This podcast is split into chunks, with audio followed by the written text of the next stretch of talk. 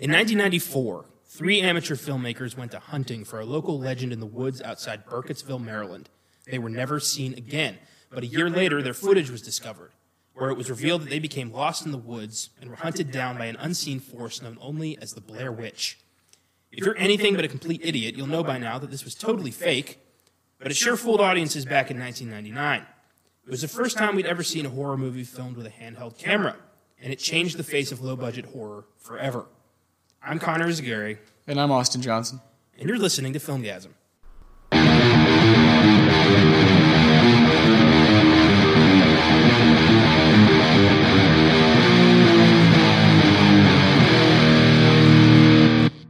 Happy Wednesday, listeners.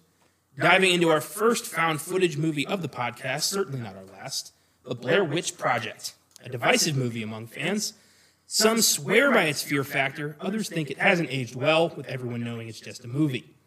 Regardless, we're going to tell the story of this landmark horror flick that started an entire subgenre and, in the right circumstances, is still insanely creepy.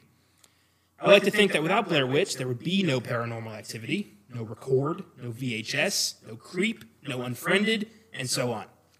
Hope you enjoyed last week's Exorcist extravaganza, as well as our Friday episode on the French Connection. Had a lot of fun doing those episodes. And uh, we have one quick update on the Rewind, and uh, why don't you take it away? Oh, man. I, I, I got an interesting story. I was just telling Connor before I had to share it here. Uh, going back to, we talked about what on episode fifteen, fifteen, the Coens? Maybe or twenty, twenty-five, somewhere. There's so many at this point. I don't know, man. We talked about the Coens a long time ago. We're going to always bring them up because they're two of our favorite filmmakers of all time. Uh, you know, Big Lebowski. If you don't know who the Coens are, sorry. Yeah. Uh, you know, they made a movie in two thousand nine called A Serious Man. And this movie was filmed in Minnesota, like in the heart of Minnesota. Um, and they filmed a lot of it at, if you've seen it, I know you have, Connor. Oh, yes. Uh, it's filmed a lot at, there's a at a school, that would be, you know, Roseville, and that's a school that my older brother's girlfriend went to. I just found this out because they were visiting from Minnesota. They both live in Saint Paul, downtown Saint Paul. Shout out to Jeremy and Alex. Love you guys. Hope you guys make it safely back home. Um, so she went to that school, and they filmed a lot of it there, you know, and she's, like, talking to me about this, you know, because she knows I love A Serious Man. She's like, yeah, I, I, like, know some of the people in it, you know. And I'm like, what? What do you mean? You know, and she's, like, showing, you know, showing me on IMDb, showing me, you know, there's pictures of, like, I'm like, oh, my God, like, that's, yeah, like, I, I know these characters, you know. And she's like, yeah, that's Andrew, you know, like, I know him, you know. My brother's like, yeah, yeah, I know that guy. I'm like, what? Let's, you know, you know these these characters from this movie I'm, like, obsessed with? I was like, hey, can you, I know this is probably weird. I know they're, they were just kids in it, but can you get, like, I'll send it back to you guys. Do you guys ever hang out with him? They're like, yeah, yeah, yeah. We, like, we definitely see Andrew a lot, which is a kid who has a hilarious line in the movie where he says the F word, and he's like, that fucking flagpole. Hilarious. And, you know, they know that guy, and so he's going to autograph it for me, and they're going to send it back. That's awesome. Very random signature, but uh, I'm excited about that because I love that movie. You know, you know, it's very dear to my heart. And oh, I'm, yeah. I'm obsessed with it. It, it appeared, like, on number six on my um, top top ten of the two thousands when we did that. Few weeks ago. Yeah, just so cool. Very excited. It's such a random piece of, you know, of, of history. I'm, I'm so surprised I didn't know that yet because she knows I love that movie and my brother knows I love that movie. Oh, yeah. But uh, no, I know. That's great. Um, the Coens were, you know, very, very Minnesota. You know, that's obviously that's, you know, their bread and butter. And that's cool. Uh, yeah, that's where that's where my, my brother and his girlfriend live. You know, it's a little, little piece of history. That's cool. Yeah. In that same vein, I recently found out my aunt Heather Uh, knew some of the kids from Dead Poets Society. What? Yeah, I found that out uh, last week. Like from the... Yeah, from the class. Holy... Apparently she hung out with a couple of them, a couple of the background kids. Oh, man. So... Wow. She's had a, such a strange run of celebrities that yeah. she didn't really know. She ran into John Paul Jones and didn't know who he was. She babysat for one of the Hart sisters. Like, yeah, she just has these weird... What? ...interactions. Oh, man. You know, I mean, she was living in Seattle at the height of the grunge era, so, you know, yeah, yeah. Popular area for random celebrities. Cool. I love little, little stories like that. It's well. great, you know. It's, it's fun. It, it makes the world feel a little smaller. Makes oh, it yeah. a little more accessible, and, you know. Yeah, it's great. Love when movies do that, too. Oh, for sure. So, yeah, other than that, nothing, nothing happened this week in past episodes. But no. I do think there's enough meat on this film to fill a full episode. So without further ado, let's dig in. What was your experience with the Blair Witch Project going in? Uh, I've seen the Blair Witch uh, Project probably ten times now. Uh, I watched it twice over this past week because I have, quite frankly, never liked it. uh, I'll just go ahead and say that up front. It's not. It's just not for me. Uh, found footage is not really for me either. Um, it's not so much that I don't like that it's you know that it's shaky. It just it seems like all the films that fall under under that category, I just don't really like the story, or I don't like the. Usually, it's the characters that I don't like. Uh, Creep is an exception. I think Creep is awesome. I think Creep two is awesome.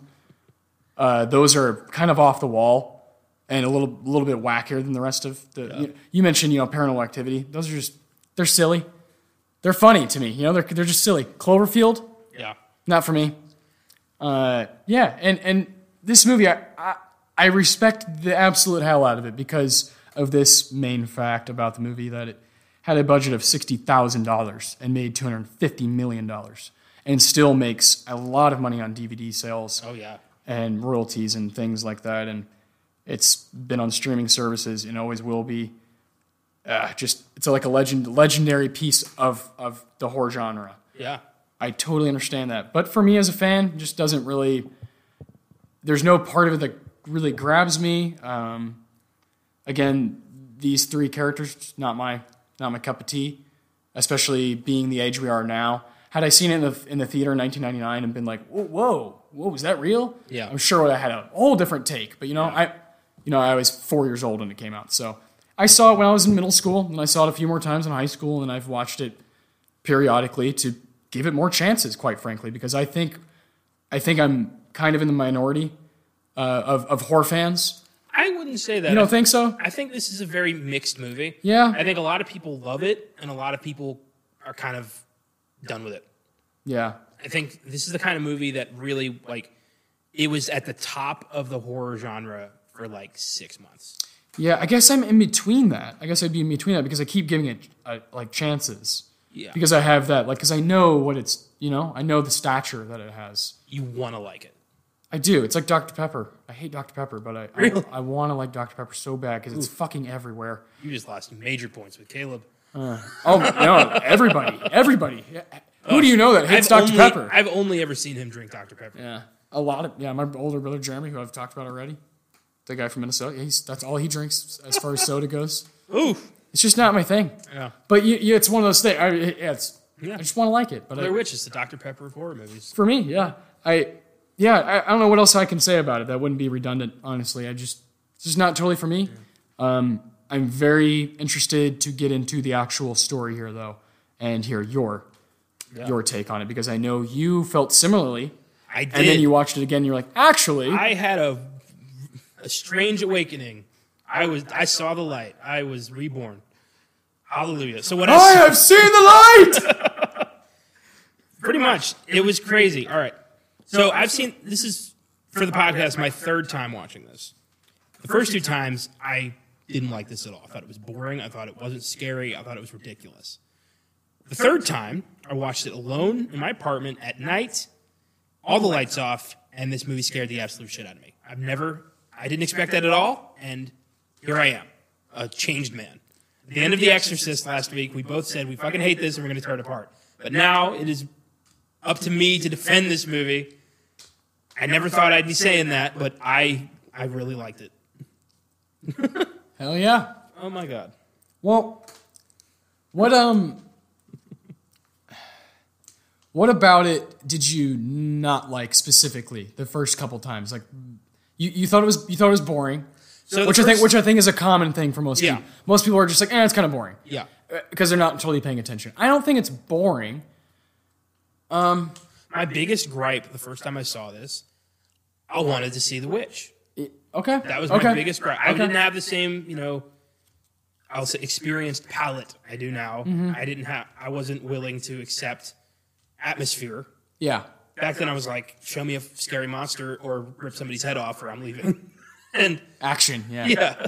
Now I'm like, you know, whatever I was imagining, the mind infinitely scarier than anything they could have put on the camera. What do you imagine when you watch The Blair Witch? Like, what do you see as The Blair Witch? Just a just kind of typical mm, pale white, like a like Toni Collette in the Hereditary type. Oh, okay. Yeah, like when she's floating, you know, that kind yeah. of thing. Just kind of pale, ghostly. Yeah. Okay, yeah, that's what I see. What about you? I see kind of uh, Sylvia Ganoush in Drag Me to Hell. Okay, that's okay. what I see. Okay, that but like floating.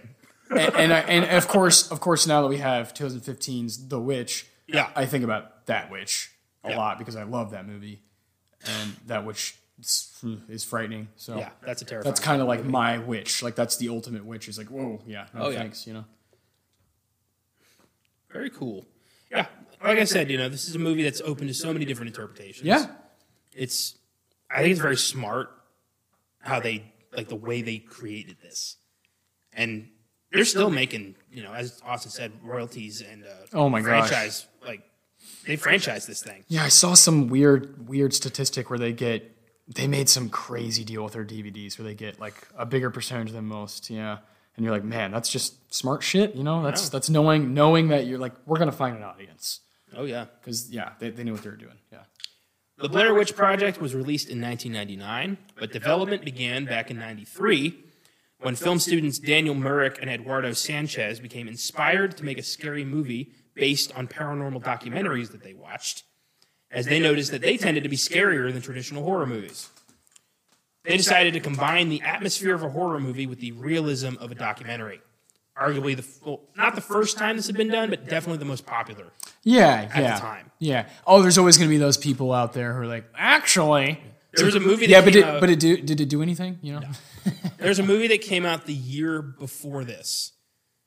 That off the top of my head, I don't remember the name of the movie. It was like The Lost something, but it was almost the same damn story. Oh. And amazingly, the guy didn't sue. He said like the audience who likes the Blair Witch Project will probably like my movie too. Talk about pragmatic. As a horror fan, right there, he was just happy to be part of it. Ugh.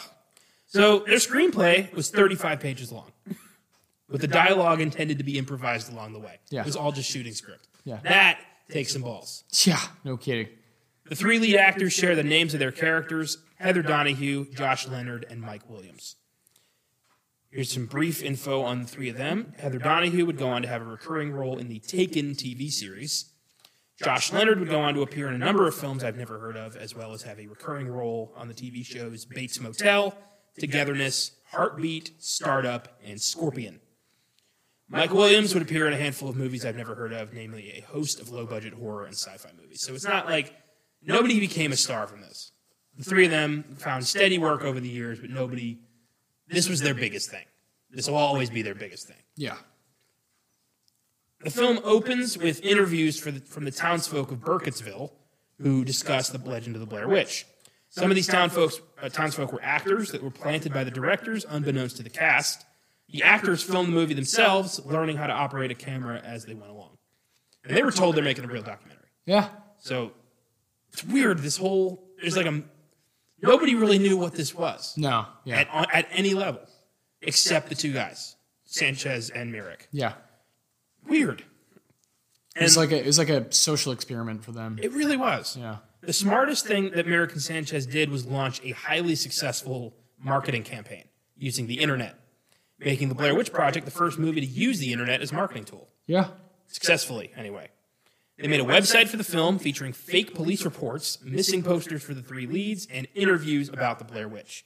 The Blair Witch, by the way, is not an actual myth. It's not a real legend. They made this shit up. Yeah. It's, this technique sparked discussion about whether the Blair Witch Project was a fictional horror movie or real footage about an actual disappearance. And amazingly, the debate still continues. Some people still think this shit's real. I know. After everything. I know. After all this. After two sequels and a fucking video game. twenty years still later. Think this yeah. is real. Yeah. Amazing. So was there ever a time where you thought this was real? No. Even as like a kid hearing about it? No, just just just the internet. I just too much, read too much, yeah. I thought this was real. Well, first, yeah. and... I had I M D B, I remember, on my phone at such a young age. I just like looked and I was like, oh, they're like actors. When I was like four or five years old, my mom had this on tape. And oh, I read, nice. I read the back of the tape and I thought, oh my God, this I, is real. This I really bet. happened. four or five years old. She and she wouldn't let me watch it, obviously. Yeah. She's, she's a good mom. And it took me a good Yeah, but she years. let you watch The Thing when you were like, what? Eight or nine. Yeah. Eight. We can't win them all, okay? Oh, I love it. No, I love it. Where I lived in Maryland looked exactly like those woods. Mm-hmm. I lived basically in those woods. Yeah. So that shit was my backyard, so I'm very happy she didn't let me see that. Because that sure. would have fucked with me on a yeah, you wouldn't, primordial you wouldn't level. Ever want to go into those woods. I would be a completely different person right now. So good on you, Mom. But uh, she hates this movie, too. I don't know why she had it. Your, your mom hates it? She hates this movie. Yeah. For the same reason. She thinks it's boring. Same reason everyone hates it. Yeah. The Blair Witch Project has an IMDb score of six point five, Rotten Tomatoes score of eighty-seven percent, and it's one of the most successful independent films of all time, grossing two hundred fifty million dollars on a budget of only sixty grand. It spawned two sequels, a comic book series, and a video game. It's the little horror franchise that could. It's amazing. I've never played the, I haven't played the game. It came out last year. I don't plan to. And, uh... yeah, I guess we'll go into the plot. Let's, let's do this. So, three film students are going to Burkittsville, Maryland to make a documentary on the Blair Witch. Heather Donahue is uh, directing this. It's her idea. It's her baby. For some reason. I don't think it's ever... Is this for film class or something? Is it ever made clear why she's doing this? Uh, I don't remember, to be honest. Because, yeah, yeah, it just says that they set out to produce a documentary about the Blair Witch, yeah. Her main cameraman is Josh Leonard, and her sound guy is Mike Williams. And from the beginning, you get the feeling that he doesn't give a fuck. He doesn't want to be here. And... I Yeah. Yeah. Mike, Mike, Mike, Mike, Mike, Mike. Oh, you piece of shit. Yeah. The whole beginning of this movie is them going to Burkittsville, talking to local people about this Blair Witch, and everybody's got a different story about what this thing is. Yeah. Some say it's a ghost, some say it's a serial killer, some say it's a demon, some say it's all all over the fucking place. But what IMDb says is, according to legend, the Blair Witch is the ghost of Ellie Kedward of the late seventeen hundreds, who several children accused of luring them into her home to draw blood from them. Kedward was found guilty of witchcraft, banished from the village, and presumed dead. By midwinter, all of Kedward's accusers, along with half the town's children, vanished. Fearing a curse, the townspeople flee the town of Blair and vow never to utter Ellie Kedward's name again. So already, cool setup. That's a cool idea. Mm-hmm. So she was very clearly a witch. And... in eighteen twenty-five, eleven witnesses testified to seeing a pale woman's hand reach up and pull ten-year-old Eileen Treacle into Tappy East Creek. Her body is never recovered, and for thirteen days after the drowning, the creek is clogged with oily bundles of sticks. In eighteen eighty-six, eight-year-old Robin Weaver is reported missing, and search parties are dispatched. Although Weaver returns, one of the search parties does not. Their bodies are found weeks later at Coffin Rock, tied together at the arms and legs and disemboweled. I don't remember any of this shit from the movie. Where are they getting this? Yeah. But all right, I'll keep going. In nineteen forty-one, starting with Emily Hollins, a total of seven children are abducted from the area surrounding Burkittsville. I really don't know what this is. Is this like... like? I guess this is in, in-depth background knowledge. Cool. I don't care. Yeah, right on. Yeah. A hermit named Rustin Parr walks into a local market and tells the people there okay. that he is finally finished. I remember this. Yeah, okay, there's Rustin Parr. Yeah. That's the her- yeah, yeah, yeah. That's that's the hermit you find out in the in the movie. After the police hike for four hours to his secluded house in the woods, they find the bodies of seven missing children in the cellar. Each child has been ritualistically murdered and disemboweled. Always disemboweled. Parr admits to everything in detail, telling authorities that he did it for, quote, an old woman ghost who occupied the woods near his house. He is quickly convicted and hanged. And he's the guy who would send the kids into the corner, kill the other kid, and then kill the kid in the corner. And that thing in the corner, uh, cre- it's creepy to me. Really, yeah. Yes, indeed. So the three filmmakers interview the people of Burkittsville learning all this shit. And they like being on camera. They're like, oh, you're talking about our town? Oh, the Blair Witch. Oh, we all know about the Blair Witch. It's like this local goofy thing. But everyone's still, like, I like that. Even though these aren't actors, they're mostly just real townsfolk, or at least not professional actors. Yeah. There's still an undercut of menace. Like, they're laughing it off, but at the same time, they're not going anywhere fucking near the woods. Yeah, no, it's like, eh. Yeah, but yeah. I don't go there, though. No, I like that. Me too.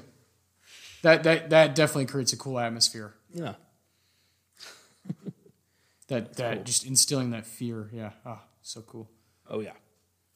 So she interviews Mary Brown, uh, Heather. She interviews Mary Brown, an elderly and kind of nuts woman who has lived in the area all her life and claims that she saw the Blair Witch one day near Tappy Creek in the form of a hairy, half-human, half-animal beast. So do you think the Blair Witch is a Squatch? Because it could be. It could be Squatch. Probably not a Squatch, though. No, no. But yeah, it could be. I mean, why not? I might be wrong. It could be fucking anything. It could be me. It doesn't, you know, it's nothing. But it could be Josh. They, yeah. They give you so many options.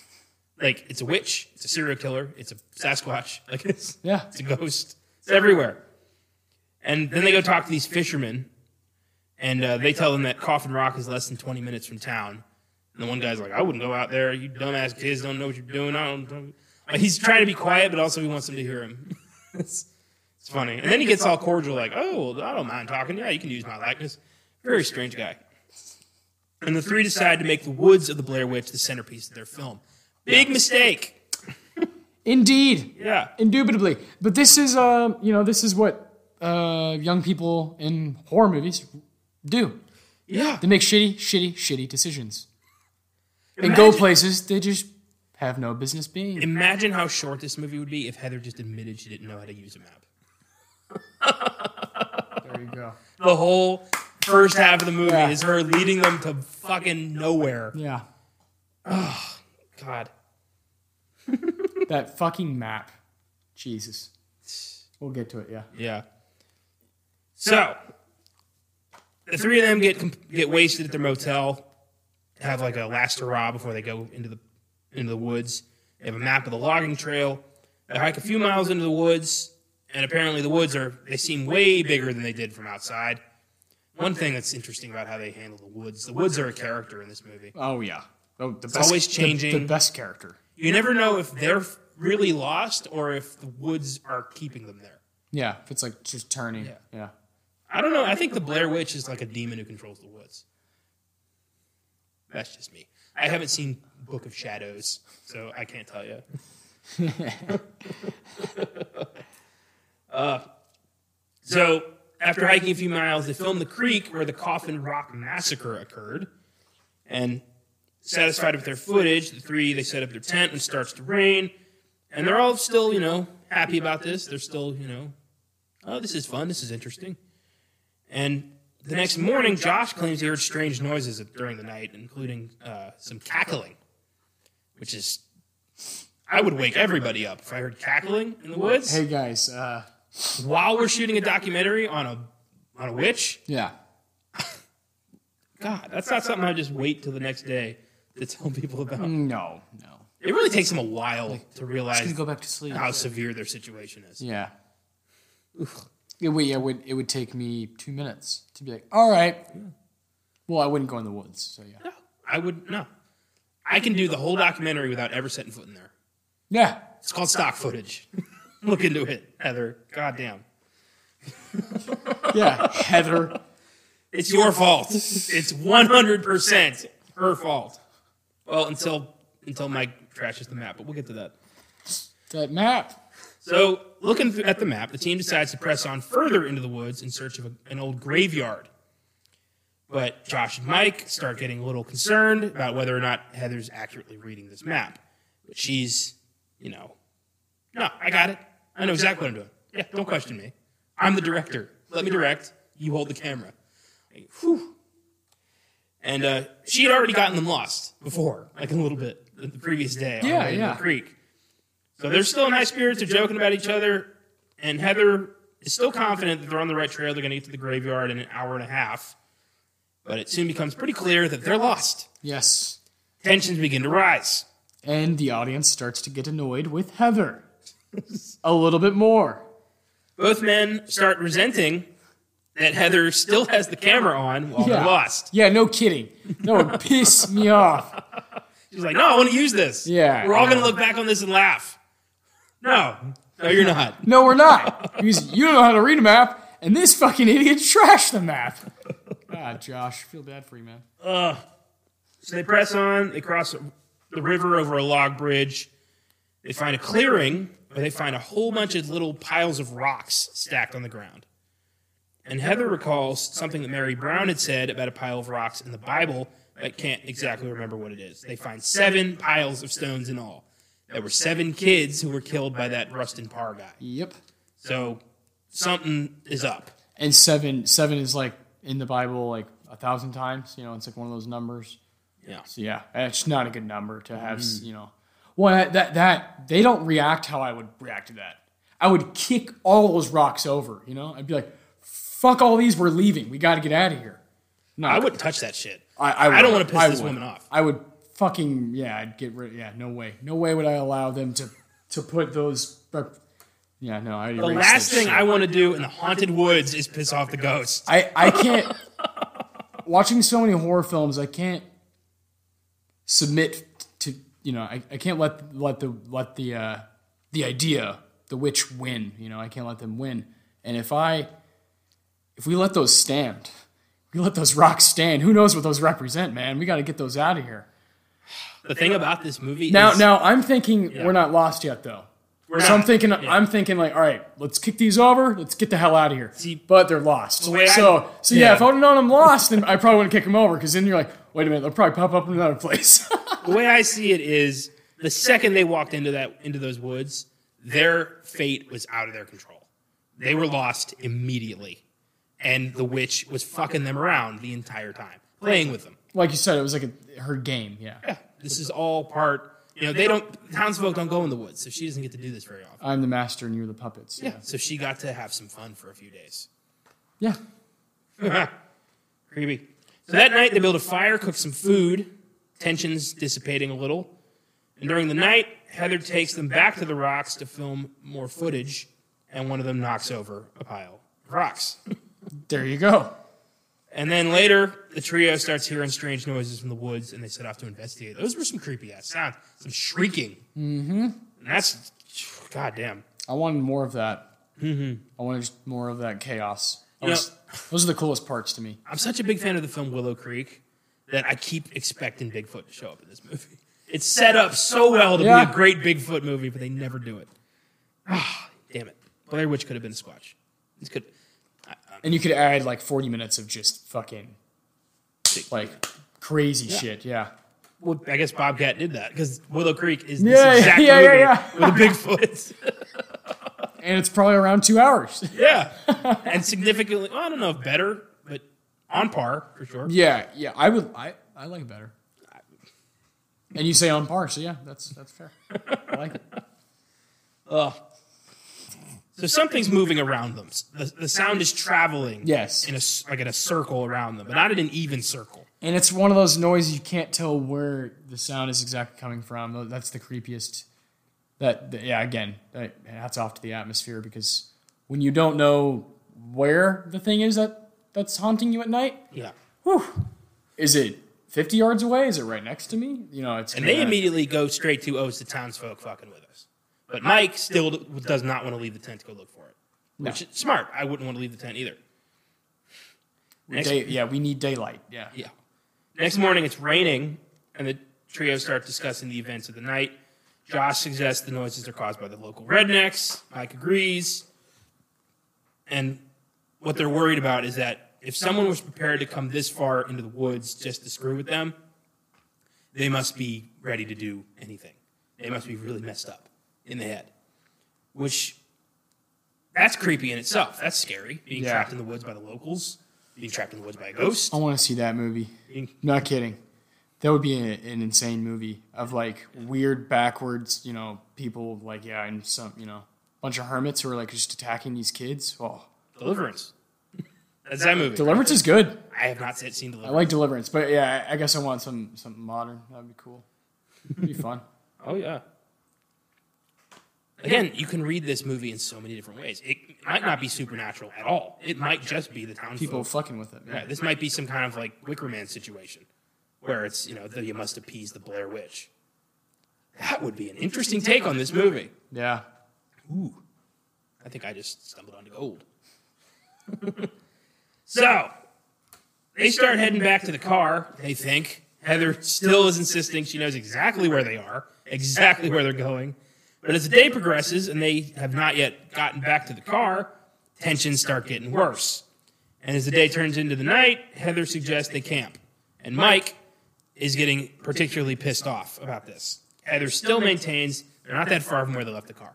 If she, if she would just admit she doesn't know what she's doing, and But that's that. That's where like you're like, all right, Heather, what what are your intentions with all this? But at the same time, at this point, she's in too deep that if she admits whether that she doesn't know and that she's never known, any little sliver of hope is dead. So she's she's got to be holding on to something. Yeah, because she knows she doesn't know what she's doing. And then that night, they hear the noises again, and this time they go outside to see what's causing it. And they hear what apparently are trees being knocked over and other strange sounds. Oof. Josh suggests it's probably deer. Heather's not convinced. And she notes that it's all it's on all sides of us. Yes. It's everywhere. Yes. And it sounds like footsteps. Yeah. That's the best, dude. Oof. It's on all sides of us. That's the best. Because you don't Oof. know. You don't know. Mm. Is it a stampede? Is it one force? Yeah. Is it a spirit? What's going on? uh, the power of horror. Oh, it's great. Next morning, they find three piles of rocks that mysteriously appeared overnight surrounding their tent. They've been marked. Yeah. That's what this means. Officially. Heather films them, pissing off Mike and Josh. They're like, why are you still making a movie? We're going to die. Which, yeah, admittedly hurts this movie's realism. For sure. But For sure. maybe it just speaks to her arrogance. Yeah. Yeah, well, yeah, obviously she's, yeah. yeah. And they just want to go home. But things are about to get worse. The map's gone. Nobody knows what happened to the map. Heather insists she gave it to Josh. And Josh and Mike are both saying, you know, no, we gave it back. It's not, you know, it's what did you do with the map? So nobody knows what happened to the map. And now they're completely lost, and they have no way of finding their way back to the car. Josh implies that Heather has deliberately lost or hidden it in order to keep them all in the woods to finish her movie. Ooh. And that pisses her off big time. So they're unwilling to give up. They follow the creek, hoping that that's going to lead them somewhere, which is a sound plan. Josh reasons that someone's going to look for him mm-hmm. when they realize they're not there. His girlfriend or his mom or her boyfriend, somebody's going to realize they're not back. Woods are a big place, man. And yeah. Yeah. So many people, hundreds of thousands of people disappear in the woods. I mean, I was looking at a map of, of like, disappearances just in the U S Uh-huh. And there's so many, like, people just vanish in, you know, hundreds of miles of unmapped forest. Oh, man. And they never find their way back. And it's not a ghost, it's not a demon, it's not aliens. It's just people lost. And they just keep, you know, they go in circles, they never find their way home. You get attacked by a bear or squash, yeah, something. Yeah, yeah. It's creepy. No food, no water. Yeah. There might be no monster at all. They might just be losing their fucking minds. Yeah. You never see them eat. No. And, yeah, and her her whole... Like like you said, her her knowing that she doesn't know what she's doing and that arrogance is like, man, what what what is what are your intentions? What's going on, you know? Yeah. It's crazy. What do you get out of this by pretending you're... You, yeah. You're, Huh. You're just as fucked as they are. Mm-hmm. Ugh. Creepy. So they come to a river. Again, proves difficult to cross. They're already pissed off. So Mike starts behaving a little less rational, and Heather gets angry when they laugh at her when her shoes become waterlogged. And Josh is like, no, we're laughing at the situation. Calm down. And that's when Mike hysterically admits that he threw the map into the creek, as he felt it was useless. Whew. Fuck, man. Yeah. Why? I, I yeah. I don't know. What was his... Do you think that's the witch? Or do you think that's Mike just being a dick? Just losing his mind? I don't know. No. I don't know. I, yeah. I, I, oh, my God. I would... I would punch that guy in the face, man. I would just be so mad. Well, Mike and Josh nearly come to blows. Oh, yeah. Heather screams abuse at Mike. And... she becomes hysterical. She's officially broken. And the relationship between the three is now pretty much gone. It's every man for himself at this point. They waste time arguing over who's going to hold the compass and just blaming each other for various things. They keep they continue south for a while. Mike and Josh simply stop, refuse to go any further. In a nearby clearing, Mike finds a bunch of strange stick figures hanging from trees. Yeah. This was creepy as shit. And there's dozens of them. They're in sh- shapes of, like, weird symbols. They're shaped like people. And Heather films the totems for a while before Mike and Josh demand that they get the hell out of there. Creepy. So many elements of so many different things. Yeah. Some voodoo there. Mm-hmm. It's creepy.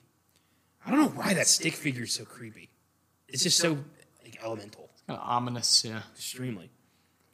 And uh, Mike starts screaming hysterically for help. And, real, you know, he thinks that the quote-unquote rednecks who are after them came in there and fashioned the, the figures just to freak them out. Which, and that's got to be a best-case scenario. You're right. Yeah. I would be happy about that. Oof. I mean, I can fight rednecks. I can't fight. Yeah, yeah, I have a chance. Yeah, yeah. I can't fight a, a witch ghost. Oh, a, a witch, a ghost. I don't know. I can't do it. That night, they decide not to light a fire in order not to draw attention to themselves. They extinguish all their lights. Yet again, they're woken up by the sounds, including what appears to be a screaming baby. As they're listening, the tent starts shaking, and they all three flee into the night, still filming. Of course.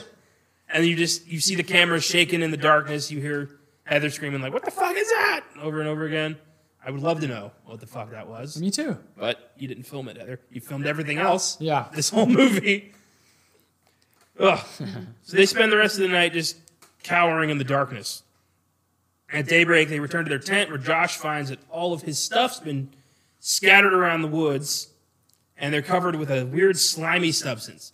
Which, at first, I was like, what the fuck is that? And then I realized, fucking ectoplasm. Yeah. It's a ghost. Yeah. Yep. Changes the game. Oh, yeah. And they find another one of those stick figures. And this time, all right, now they're sick of Heather filming everything. Mike attacks Heather. Tries to get her camera. And, nope, doesn't get it. They press on. Josh is now on the verge of losing it. He's moody. He's depressed. He's scared. He wanders off to sit on his own. Mike and Heather forge kind of a uneasy alliance where they're like, look, we got to hold this together. The fact that they're giving Mike the time of day at all blows, at this point, blows my mind, yeah. Just leave him in the woods. Like, yeah. Go, you know, run. Go do your own thing. Leave this fucker. I would probably, at, at some point, I would lose my mind, and I would probably just start running. Yeah. Kill Mike. In a straight for, line. Like, kill Mike, eat him for sustenance. It's the best you can do. Clearly, I shouldn't end up lost in the woods with anybody. No, I hope we're not ever in that, yeah. I mean, it's been, what, two days? I'm already resorting to cannibalism? No, we still have food! I don't care! I've always wanted to do this, okay? Give me my chance. Jesus. That's uh, great. So, Mike argues that whatever's stalking them is going to come back, and they got to keep moving. Heather maintains that it's impossible for somebody to vanish in America. God damn. What university does she go to? Because I don't think she's going to get that degree. No, probably not. That is one of the stupidest statements I've ever heard in my life. Probably not. We just talked about the amount of people who go wandering in the national parks, end up lost and never seen again. Yeah. So people disappear in America quite often. Later they come to a river and they realize it's the same river they tried to get across the previous day. They have been going in circles for a day. Yes. And they all break very fast. Mike rushes off screaming. Heather collapses into tears. Now they're desperate. They have no idea where to go. They've been heading south all day, and they ended up right where they started. Do you think that's their fuck-up, or that's the, the, like, ghostly woods? Ghostly woods. Ghostly woods. Woods in control. Ghostly woods. Oof. Best character in the movie. It's like Evil Dead. Surprised the trees didn't, you know, grab him. Yeah, yeah. Guess they didn't have the budget for that. Tree? I'm no tree. I am an ant. That would have been an interesting turn, wouldn't it? Ents, yeah. Oh, yeah, that would be good. So, Heather has no explanation for this. Josh's anger, frustration finally boils over. He turns the camera on Heather, starts taunting her about her ambition, her obsession, says, you know, it's your fault we're here. It's your goddamn movie. Like, it's your fault. And she just collapses into tears. You, that's a bit much. You feel bad for her in this moment. Mike tries to calm things down. Josh keeps going. And then it's night again. They're forced to sleep in pretty much the same way as they slept the last night. Now they're too tired and emotional to even fight. And they discuss the food that they miss. Heather starts repairing a hole in Mike's jeans. Somehow Heather and Mike have bonded through all this. Yeah, well, yeah. Doesn't make much sense to me, but... And again, keep in mind that through all this, all the dialogue is improvised. Yes. That's pretty remarkable. Yeah. They managed to even craft a narrative. Amazing. Just went with the flow. Next morning, Heather and Mike wake up, find that Josh has disappeared. They search the area around the campsite, can't find any sign of him. Mike thinks Josh has simply gone off for some alone time, but even after they packed up the tent and everything, he's still not there. Now they're demoralized, they're freaked out. Heather and Mike move on, trying to keep each other's spirits up. Night falls again, and they wake up to strange noises in the woods, including Josh's agonized screams. Mm-hmm. Yeesh. They stumble around in the dark looking for him. They don't find him, and it's impossible to tell where in the woods the screams are coming from. But it's definitely him. At daybreak, Heather finds a bundle of sticks held together with twine on the ground outside the tent. She picks it up, tosses it away. Heather and Mike are now just, they're too exhausted to move on. They spend the rest of the morning just kind of comforting each other. And later, Heather finds another bundle of twigs, this time with something inside. She opens it up, finds a piece of the fabric from Josh's shirt, wrapped around hair, and a piece of flesh, and some teeth. Jesus Christ. Unbelievable. Ugh. This entire movie is built on implications. Yes. It's really smart. Mm-hmm. The more I think about it, like, eesh. Heather obviously breaks in hysterics, rushes to the stream, washes her hands before putting on her pack, doesn't tell Mike about what she found. I can probably just spare him any more fear. Right. Yeah. By the way, I found Josh's teeth and skin over there. They're, he's probably dead. Just yeah. Keep moving. Yeah, yeah. You ready to? You ready to? You're next. Keep trekking. Ugh. So they keep hiking. They both pretty much know there's no way out. Their meanderings are becoming just random directionless. They're not even trying to make like any kind of direction now. No. Their mental states are collapsing. Mike starts chewing on a leaf to try to alleviate his hunger. That was one of the most desperate scenes I've ever seen in a movie, just crunching on a dry leaf. Yeah, fuck you, Mike. You fuck kicked that map in the creek, you dumbass. Tastes like bad decisions. Yeah, it tastes like a map, I'm sure. Fucking moron. That night, Heather videotapes her confessions, apologizing to her mother, Mike's, Mike and Josh's parents, and says, you know, it's my fault. I had to film the movie. I didn't know how to use a map. Yeah. And this is like, you know, the movie poster. Her eyes are right there. It's like the famous... Yep, most famous part. You know, real, just, yeah, like right in her face. She says the line, no, I'm scared to close my eyes. I'm scared to open them. Yeah. Creepy. Yeah. I've never been that scared. Hope I'm not. That would suck. Yeah, well, I, I, I don't anticipate going into a witch-controlled, ghost-controlled woods. So you don't anticipate it, but you never know. You might just be wandering and end up somewhere. I hope not. That's how most horror movies end up. They just kind of... Sure, a lot of times they're like, let's go check that out. Yeah, for like... specific. Yeah, yeah. But a lot of times they're just like, where am I? Mm-hmm. I feel like I'd be... Who in, am I? Yeah, I'd end up in that kind of situation. Because mm-hmm. I know I would never be like, you know, oh, let's explore that haunted thing where those people died. Like, willingly? Yeah. Yeah. Yeah. Ugh. So later in the dead of night, they again hear Josh's voice, closer... pleading for help, and they abandon the tent to go search for him. They follow Josh's voice, and they find a house in the middle of the woods. Just a messed up, abandoned house. They go inside. There's runic symbols on the wall next to child-sized handprints. Good God. Just little things like that that stick in your head and just make you think, what the fuck happened here? What's really going on? Yeah. Josh's voice is coming from somewhere in the house. Mike rushes upstairs to find him.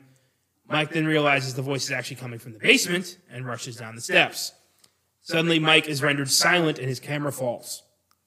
Heather, who's just completely hysterical at this point, goes in the house, sees Mike and sees Mike in the corner of the room, of the basement. She's going down the stairs. She sees him in the corner. His face is against the wall. And then you're immediately thinking, like, oh, he, they send him in the corner before they kill him. Then Heather's camera's knocked down. She's rendered silent. Film's over. So, was it supernatural? Was it some psycho living in the woods? Was it the town? What the fuck happened? Yeah, nobody really yeah. knows. Yeah, it's a, you know. It's open to interpretation. Exactly. Yeah, and that's that's part of the genius of the of the, the film. Yeah. Why it's a part of, you know, the horror horror genre and horror history. Oh, for sure. How do you view it? Supernatural or otherwise?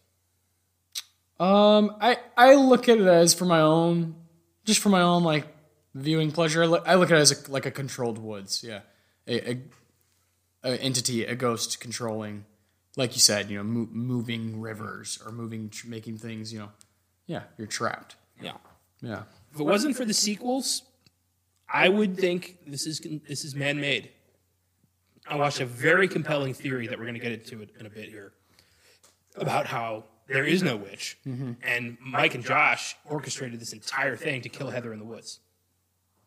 And there's actually, it makes sense. It's weird, but it makes up. I'm open to that, yeah. There's this uh, this YouTube channel, Film Theory, that does really in-depth analysis of various fan theories of all sorts of stuff. And he did a play-by-play of, like, every incident where it's like, it could be Mike and Josh versus supernatural, and he gives you an explanation of how it's Mike and Josh and how, like, why this is all happening. And it made a good deal of sense. Yeah, that's cool. Yeah, I recommend checking that video out. Film Theory, Blair Witch. Yeah, Film Theory's great. Yeah, they're great. I love that guy. Matt Pat. Here's some filmgasm facts for you. Number one, Heather Donahue's mother received sympathy cards from people who believed that her daughter was actually dead or missing. I'm telling you, this ninety-nine people were convinced. Oh, yeah. Oh, yeah. Number two, the three leads believed the, the Blair Witch was a real legend during filming, though, of course, they knew the film was going to be fake. Only after the film's release did they discover that the entire mythology was made up by the film's creators. Number three, it took eight days to shoot this. But it took eight months to edit it. Yeah, yeah, yeah. Number four, the reactions from Heather, Mike, and Josh when they discover they have walked south all day and ended up in the same spot are real. They were genuinely upset that they had walked all day for nothing. Number five, one of the original script ideas was for a giant-sized version of the stick figure to chase, the st- chase them through the woods. This was rejected in favor of an enemy that was malevolent but never seen. They did not have anywhere close to the budget to pull that off. Mm-mm. This had sixty grand, and I'm pretty sure all of that went towards renting the camera. Yes, yeah, no kidding. Number six, this was cool. Before the film was released, the three main actors were listed as missing, presumed dead on IMDb. Yeah. That's fucking awesome. Yeah. There's a whole thing, man. Your poster's everywhere. And yeah. And number seven, here's the fan theory. Concerning the theory that Josh and Mike had planned and ultimately murdered Heather, many have questioned the motive for the crime. According to one of the initial drafts of the script, Heather and Josh used to be romantically involved and had broken up before the events shown in the film. It's even implied in Heather's diary that she and Josh have had a long history and have mentioned the tension between one another. Using this bit of information for the theory, this indicates that the tension between Heather and Josh is much worse. Their breakup may have been a very ugly one, which shows in their antagonistic behavior towards one another. They somehow decided to remain friends and went on to date other people, judging by Josh briefly mentioning his girlfriend in the film and Heather mentioning her boyfriend named Greg in her diary. However, Josh may have harbored such resentment and hatred toward her and wanted revenge. Thus, he enlists Mike and possibly a few other people to help him in his plan to murder Heather. I don't know. I mean, it would explain why Mike just randomly tosses the map into a creek. Yeah. Yeah, yeah, and I always, I've always wondered why, like, can can these guys not use a map? Can can Josh not use a map? I mean, I'm not that concerned about that because, admittedly, I can't use a map. Like, if I was trapped in the woods with a map, I would be dead. I don't know how to navigate a map. Hmm. I just don't, I don't quite know. That that whole that whole part trips me up a lot. The whole map thing, because none of none of them know how to use it. I think it's the most glaring bit of evidence that they're trying to lure her as deep into yeah, as possible. Yeah, yeah, yeah. That's why I'm kind of like, oh, all right, this makes a lot more sense now. Yeah, I'm kind of into this theory. Mm-hmm. Kind of into it. I mean, two and three kill this, but just the first movie. Yeah, yeah, of course. But I, yeah. yeah, I mean, just at the end, you know, when when Matt's in the corner. Yeah, he's just staring at the wall. Mike, yeah. Mike, why did I say Matt? When Mike's in the corner.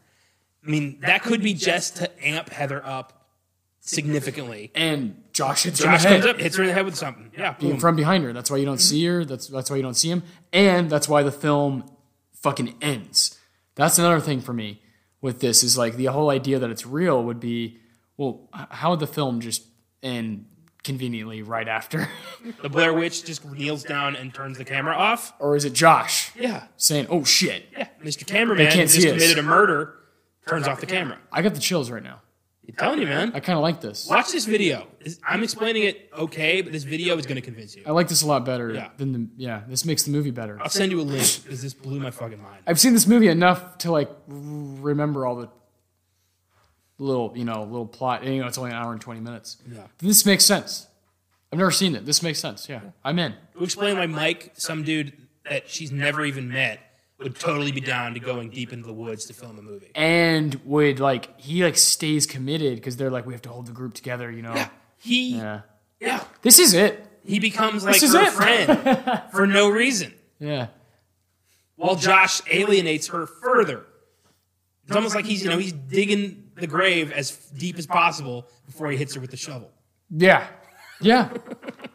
yeah. Dude, I'm... Yeah, this is it. This is it. That's how I see it now, honestly. I'll definitely watch film theory. I love film theory already, so yeah, man. Surprised I haven't seen it yet. I'll check it out, man. Um, yeah, makes the movie more interesting. Oh, I still sure. can't stand the performances. that's that's what I'll always get hung up on. Well, now we're, if you watch it with that mentality, yeah, it's, yeah. it's Josh and yeah. Mike acting as douchebags to get her yes. riled up. Yes, yes. There you go. Cool.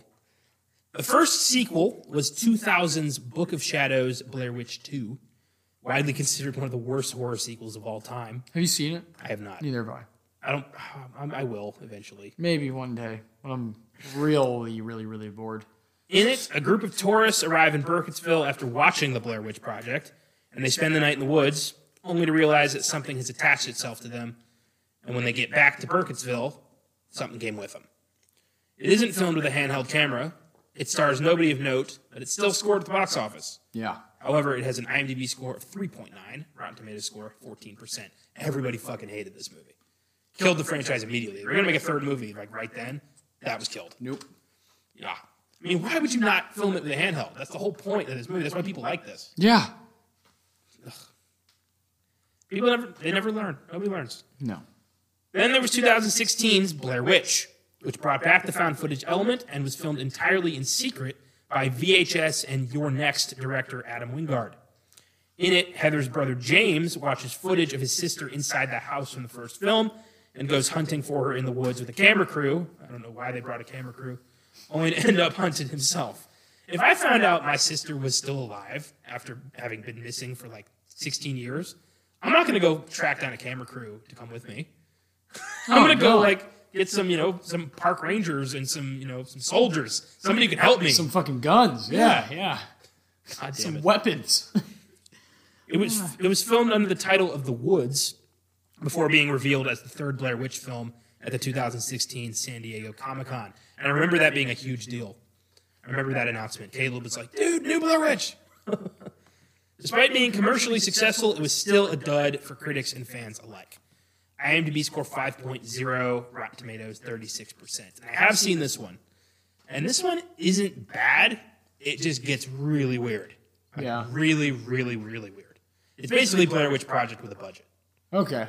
And they take it pretty damn far. You do get to see the witch, too. Yeah, nice. And it looks weird. It reminds me of Mama, but like shaved. Mm, interesting. Shaved Mama. Yeah. Creepy. And there's some like elements of time travel. It's a very weird movie. Interesting. Blair Witch, the survival horror game, was released in August twenty nineteen for P C and Xbox One. The game received mixed reviews, with critics praising its atmosphere and graphics, but condemning its gameplay and its difficulty. And I have a P S four, so I have not played this, and I don't plan to. I bought nah. an Xbox for the Blair Witch game. No thanks. I've never thought much of the Blair Witch Project, but this most recent viewing finally won me over by scaring the shit out of me in a way I'd never had before. I give it an eight. Yeah, I, uh, oh, I gotta be honest, uh, in my mind, the entire time we were recording, uh, the number was six, But this theory is kind of making me second guess that. So I'm going to bump it up to a seven. All right. Um, that, that theory is very cool. Uh, I'm kind of, I kind of can't stop thinking about it. Yeah, man. Because I like, I I like. Uh, here's like something that I immediately thought of because it's in, it's also in Maryland or in that you know in the area. You know, it's in Baltimore. It would be a uh, Serial, the podcast. They did a you know big ten part. It got like real popular. You know, talking about Amin Hassan. Uh, Amin, what was his name? I can't remember. He got convicted of murdering his girlfriend. Like, and it's like a Woods type thing.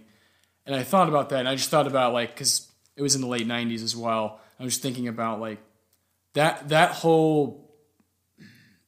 I don't know why I'm fascinated by it, or why people are. The, the, the like, teenage and, like, young adult, te- like, true crime is so fascinating to me. Yeah. And so this that, like, changes the movie. It yeah. completely changes the plot. I do not like the performances. I really don't. Like you said, it kind of changes. But I really, like, they're just not good. Like... I don't, I don't, I, I just don't buy it half the time when she's like, Mike, Mike, I just, I don't buy her yelling. I've seen a lot of horror. I, I've seen a lot of crying, and a lot of yelling and a lot of like, you know, straining. And I just don't, I don't, I don't buy it mainly from Heather. And she, she yeah, she pisses me off. So, uh, but, but stature wise, man, this movie's big. It's big, big, big. Yeah. And I'm not going to disrespect it at all. I, I totally understand why someone would like think it's their favorite horror movie. Because if you like this sort of thing, I get it. It's very atmospheric. It's very, uh, like you said, it's kind of up to your interpretation. That's my favorite thing about it. Yeah. You can read it as supernatural. You can read it as they, they killed her. Yeah. You can read it as the rednecks killed her. That's fascinating, yeah. yeah. I personally think, you know, the reason they, they were never found again is because Mike and Josh buried her deep and mm-hmm. skipped town. Yeah. Fuck yeah. Yeah. What a fa- what a fascinating, yeah, I, I yeah. That's such an insane theory, but I love it. It's awesome. It makes sense. So before we reveal Friday's episode, Filmgasm contributor Caleb Leger sent me his thoughts on the Blair Witch Project. Let's see what he has to say. It seems like nothing has quite reached the type of status as that of the Blair Witch Project. Released in the nineties, the, cre- the creator employed one of the greatest marketing ploys in film history. Due to both internet being in its infancy and found footage films not being too common, it was a lot easier to deceive an audience. How the directors go out of their way to deceive the audience? Well, they make it a point to make sure the audience legitimately thought this was actual events they were witnessing. A website was created to expand on the lore, utilizing fake archival photos and news stories to create a sense of authenticity. The actors signed agreements to not do any press or attend any premieres. I didn't know that. IMDb even listed the actors as deceased. Yeah. As for how they achieved this through the production of the film, simple. The crew pretty much terrorized the actors. They would mess with and steal their stuff in the middle of the night, and only the direction the actors were the only direction the actors were given was a map with the destination marked on it. That's awesome. All of this and more would lead to one of horror's biggest success stories. A film that made audiences truly believe what they were seeing was in fact real. A film considered one of the most terrifying amongst many, a legacy that is still felt to this day. But how does the Blair Witch Project hold up all these years later? Let me tell you what I think.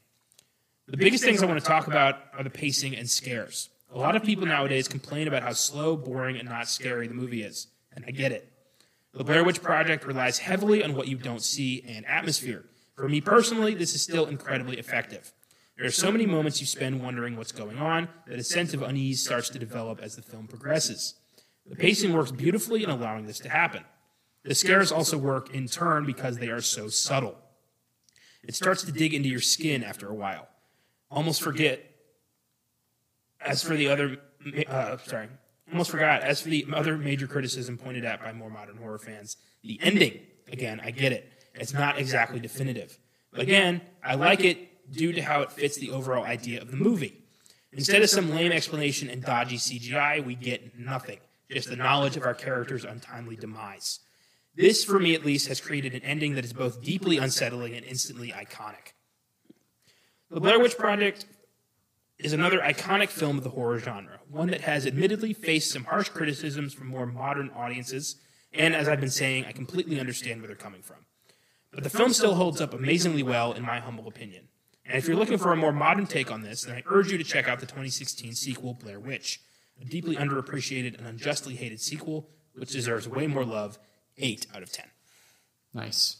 Yeah, I pretty much agree with you. I had no idea they had to sign like N D As. It's crazy. That's, that's awesome. All right, man. So what are we doing for Friday? Friday, you know, obviously thinking about the woods. Yeah. You know, um, initially I had, I, I think I had, because it was, you know, Blair Witch is a massive, you know, nineteen ninety-nine film. It's right at the end of that century. And I thought about, like, you know, because that, that year is so classic. That's a little too lazy, though. Let's go to the woods.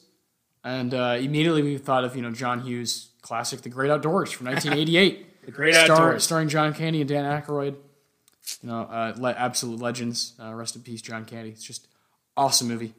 Yeah. Uh, you know, Annette Bening's debut. So, yeah, it's going to be a lot of fun to talk about. We're going from evil camping to fun camping. Yeah, very fun camping. Yeah. Hilarious, hilarious movie. Anybody home? Great to talk about. Can't wait. So, let's see what happened this week in film. Disney has announced a P G thirteen rating for their upcoming war epic Mulan, making this the first P G thirteen rating of their live-action remakes. Kind of surprising, honestly. Yeah. I didn't think they were they were going to do that. Especially with no Sean Yu. Yeah. Well, that we know of. I still think uh, Jason Scott Lee's playing Sean Yu's kid. Okay. Yeah. Okay. Fuck yeah. Torture porn legend Eli Roth is in talks to direct a movie based on the popular video game series Borderlands. That'd be interesting. I know nothing about that game. I used to play that game. Is it good? Yeah. The uh, intro song was uh, Ain't No Rest for the Wicked by Cage the Elephant. It's pretty cool, yeah. You think Eli Roth would do a decent film out of that? Yeah, I think so, yeah. Cool. Be entertaining, yeah. A new Star Wars movie has been announced with Slight director J D Dillard directing and Luke Cage writer Matt Owens penning the script. It will supposedly take place on the Sith planet of Exegol that was revealed in The Rise of Skywalker. No word yet on whether it will be theatrically released or dropped on Disney+. Plus. God, can we slow the fuck down on Star Wars for a year? Just one year where we don't have anything so we can regroup and enjoy this again? For God's sake. Yeah, they're making it a task. Stop man. shoving it down our goddamn throats. Yeah, it's a task. At least Marvel, like, they have a lot, but they hit, it's all good. Yeah, Star Wars, yeah. It's like hit exactly. or miss these days, exactly. And that sucks. I'm tired of this shit. I never thought I'd say that, but I'm fucking over Star Wars. God. Uh, uh, welcome to the club. It hurt me to say, man. Chris Evans may be in talks to join the upcoming remake of Little Shop of Horrors as sadistic dentist Oren Scarvello D D S, a role previously played to perfection by Steve Martin in nineteen eighty-six. Yes. That's a very interesting choice, but I'm on board. Uh, yeah, I'm in. Yeah. After seeing him in Knives Out. Yeah, like, yeah, exactly. He can play a sadistic douche really well. Also rumored for the film are Taron Egerton and Scarlett Johansson, as well as Billy Porter as the voice of Audrey two. It's shaping up to be a very interesting uh, remake. Yes. Wow. I was against this from the beginning, but now that they've started announcing people, I'm like, you know what? Let's I'm see gonna where this ch- goes. I'm going to check it out. Yeah. See where this goes. And finally, former movie mogul and serial rapist Harvey Weinstein has been found guilty of two of his five charges in his New York County trial. He will be convicted of one count of criminal sexual assault in the first degree, based on the testimony of former Project Runway production assistant Miriam Haley, and rape in the third degree, based on the testimony of one-time aspiring actress Jessica Mann. He will be sentenced on March eleventh, where he's looking at potentially five to twenty-five years for the sexual assault and eighteen months to four years for the third-degree rape. Regrettably, he was acquitted of two counts of predatory sexual assault, which carries a life sentence. Weinstein still faces four charges in Los Angeles County Court. So, yeah, we got a conviction. Probably not going away for a while, but I'm confident in that his power's dead. He's never hurting anyone this way again. Yeah. Yeah. Fuck you, Harvey Weinstein. It's just so unfair. Like, he got away with this for so long. Yeah, this is It was so never unfair. a secret either. So Everyone unfair. just... It was a running gag. There's jokes at the Oscars about it. Like, fuck, man. Everyone knew, but nobody did dick. Yeah. The more I read about this story, the more it really disturbs me. Yeah, it gets under my skin. Yeah. And it it's it really sucks that he's involved in so many movies that we we all, that everybody loves, the movie yeah. world loves. Ah, it sucks. It's not, it's not fair. It's not. You know. But I'm glad that the Weinstein Company is dead. I'm glad Harvey Weinstein is at least going to prison for some time. Yeah, yeah, yeah. And that's that's where that's where I feel like, you know, like, oh my God, this guy, this guy is going to potentially only get like five, six years. I hope they make, since he was pretty much the beginning of the Me Too movement, the face. I hope of it, they make a. I yeah, want them. Yeah, make an example. Exactly, yeah. twenty-five years to life. I hope so. Fucker. God, I fucking hope so. Yeah, because yeah, there's there's put guys, him away. There's guys who go to prison for like holding a little bit of marijuana. I'm like, come on, man. This is a monster. Yeah, this guy yeah. raped so many women. Ruined lives. Yeah. Destroyed so many lives, so many careers. Uh, yeah, he's a goddamn monster, and he better he, he he deserves to die. I want him to put him to death. They, they won't do that. Yeah, that's... Yeah. Oh, man. I know. Well, sorry to end on such a bleak note, but... No, I'm sure, I'm sure everybody's with us. You know, it's yeah. pretty much worldwide. Fuck Harvey. Yeah, yeah. Fuck him. Thanks for listening, everybody. Next week is a very special episode. It'll mark the one-year anniversary of the Film Guys and Podcasts, so we're going to do something we've never done before. We're going back to the Overlook Hotel, back to room two thirty-seven. We are redoing the first episode of the podcast, nineteen eighties, The Shining. Austin will be joining me this time as we give The Shining the deep dive it deserves. In addition, we'll spend a significant amount of time talking about, uh, sorry, talking about how much this all means to us, how far the podcast has come, the origins of Filmgasm, the friendships that have evolved from this thing. It's going to be very personal, very entertaining. It's going to be an anniversary extravaganza. We all cannot wait. Oh, man. Until then, don't get lost in the woods looking for a local legend. If you do, don't toss the map in the creek like an asshole and end up in the basement of a deranged ghost slash serial killer slash monster slash Mike and Josh. Don't be a Mike. Yeah. Don't be a Mike. Don't be a Mike. Don't be a Josh. Don't be a Heather. Don't be any of these motherfuckers. Be the woods. And we'll see you Friday.